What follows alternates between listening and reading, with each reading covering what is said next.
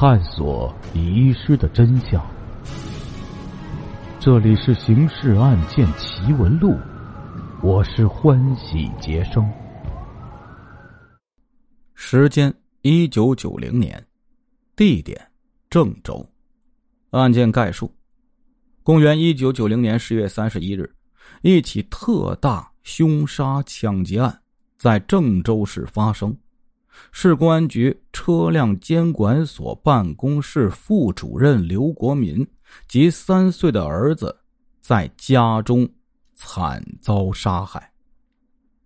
接下来为您解密《刑事案件奇闻录》第九十四号档案：郑州幺幺幺特大杀人案。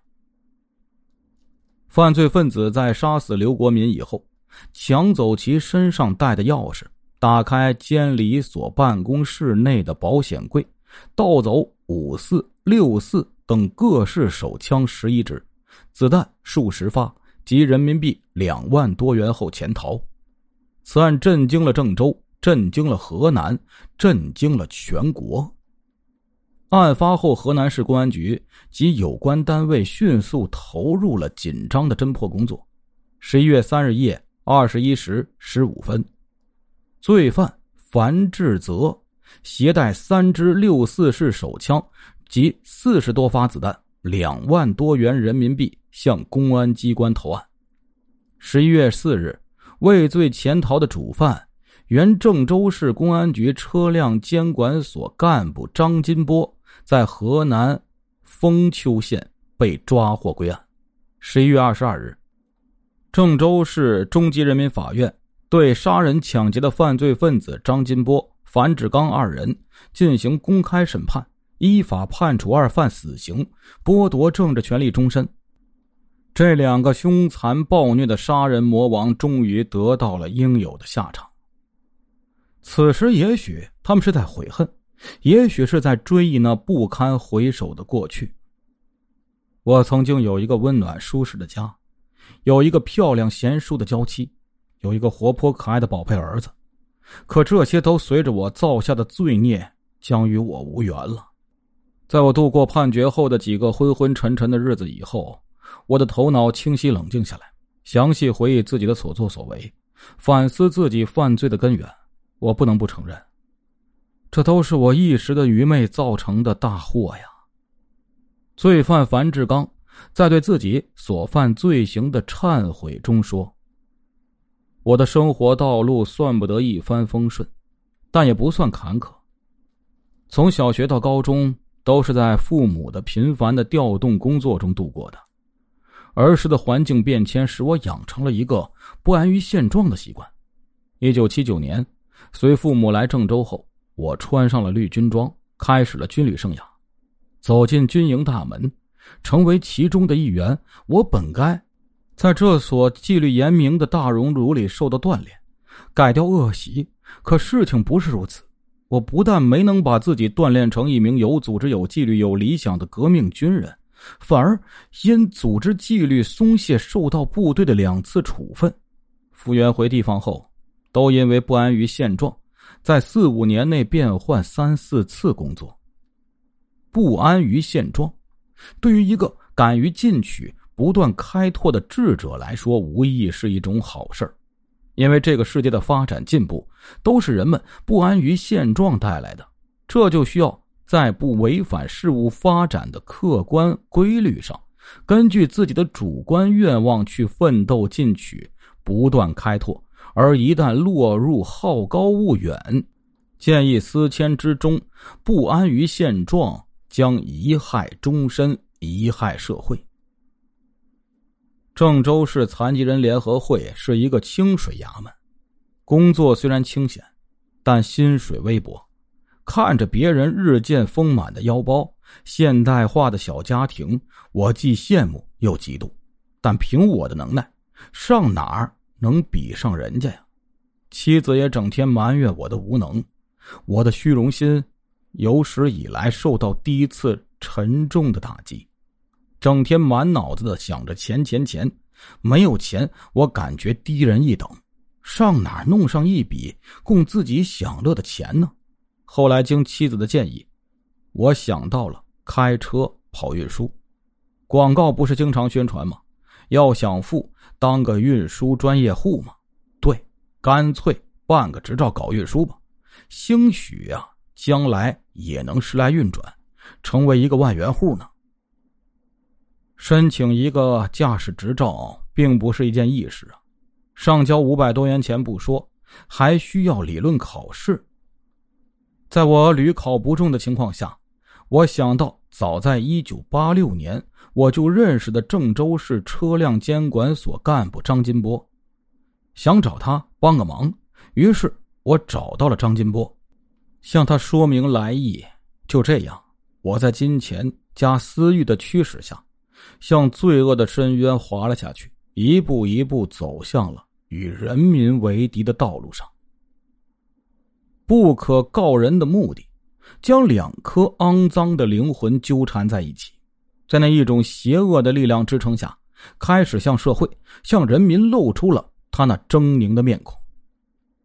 经过我们细心策划，准备。先干掉掌管保险柜钥匙的监理所办公室副主任刘国民，弄到他身上带的钥匙和密码，然后打开办公室，盗走保险柜内存放的枪支和子弹，再做下一步行动。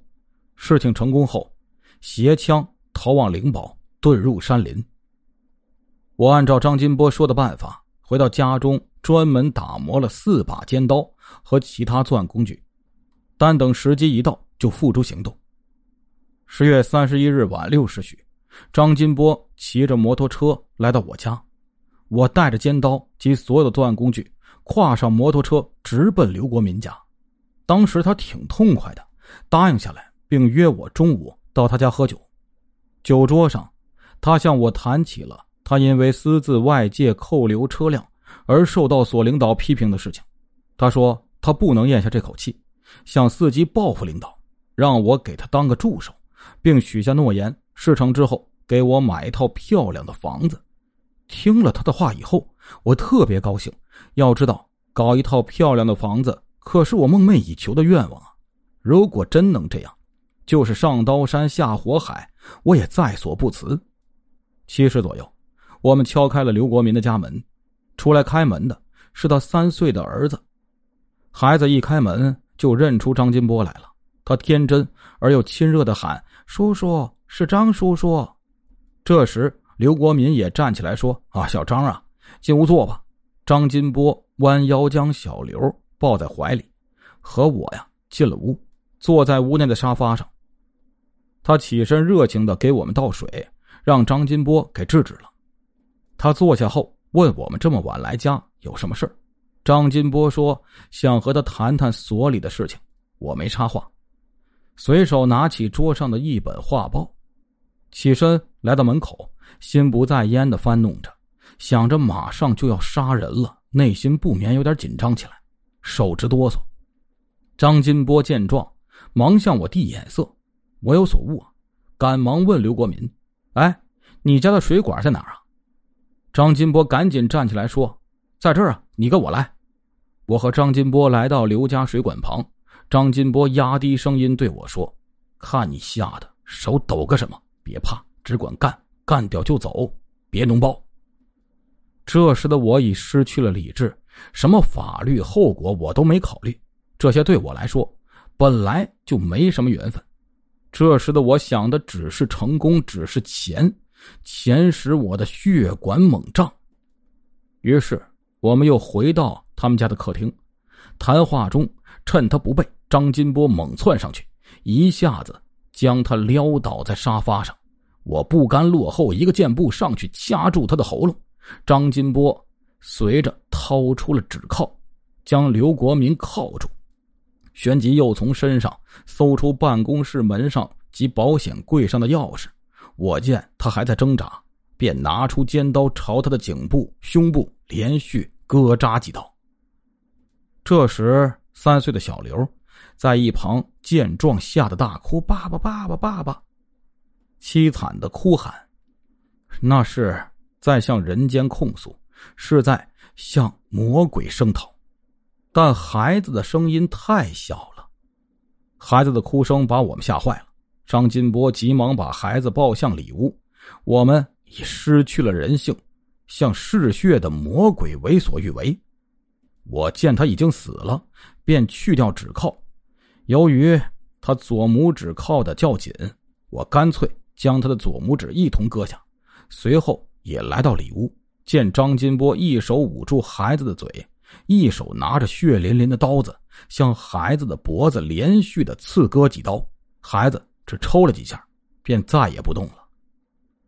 一个孩子，一个无辜的孩子，一个刚才还喊人们叔叔的孩子，就这样惨死在两名歹徒的屠刀下。临走，我恐怕小孩不死，过去朝他的背部连刺六刀后，又将刘国民家的电灯关上，便和张金波骑着摩托车离开现场。带着从刘国民手里夺过来的钥匙，急奔车辆监理所。我们骑着摩托车直奔郑州市公安局车辆监理所。听张金波说，那天是所长值班，我们将车停在办公楼下，三楼有一间室内亮着灯的住室，估计是所长的值班。我们不管这些，来到二楼刘国民的办公室，进入室内，张金波用抢来的钥匙。打开保险柜以后，里面有一堆六四式手枪和几十发子弹，两捆人民币。我一看到钱，两眼一亮，顿时来了精神呐！谢天谢地，我终于弄到钱了呀！房子、家具、出国等等都要实现了，实现了呀！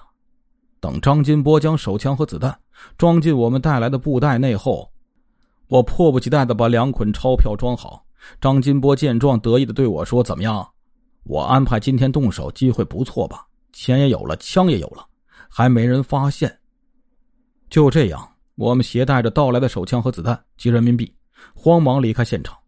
和张金波分手时，他对我说：“枪，你先买个密码箱装起来，放在你家里。钱全部归你了，留着你买房子吧。”也算我许下的诺言实现了，实现了。两个幽灵，两个魔鬼的愿望终于实现了。罪恶的灵魂虽然能猖獗一时，但猖獗不了一世。张金波作案后畏罪潜逃，被我公安人员抓获。樊志刚作案后，在其亲友的规劝下，虽然向我公安机关投案，但由于该犯投案后仍存一丝侥幸心理，不能如实自首，在犯罪时的重要情节。不能老实交代问题等，给我公安人员以假象，造成错觉，给此案的侦破带来一定的困难。后在党的政策感召下，重新坦白自己所犯的罪行，写下了自己对犯罪行为的忏悔。他后悔的一再要求再给他一次机会，然而悔恨已经迟了。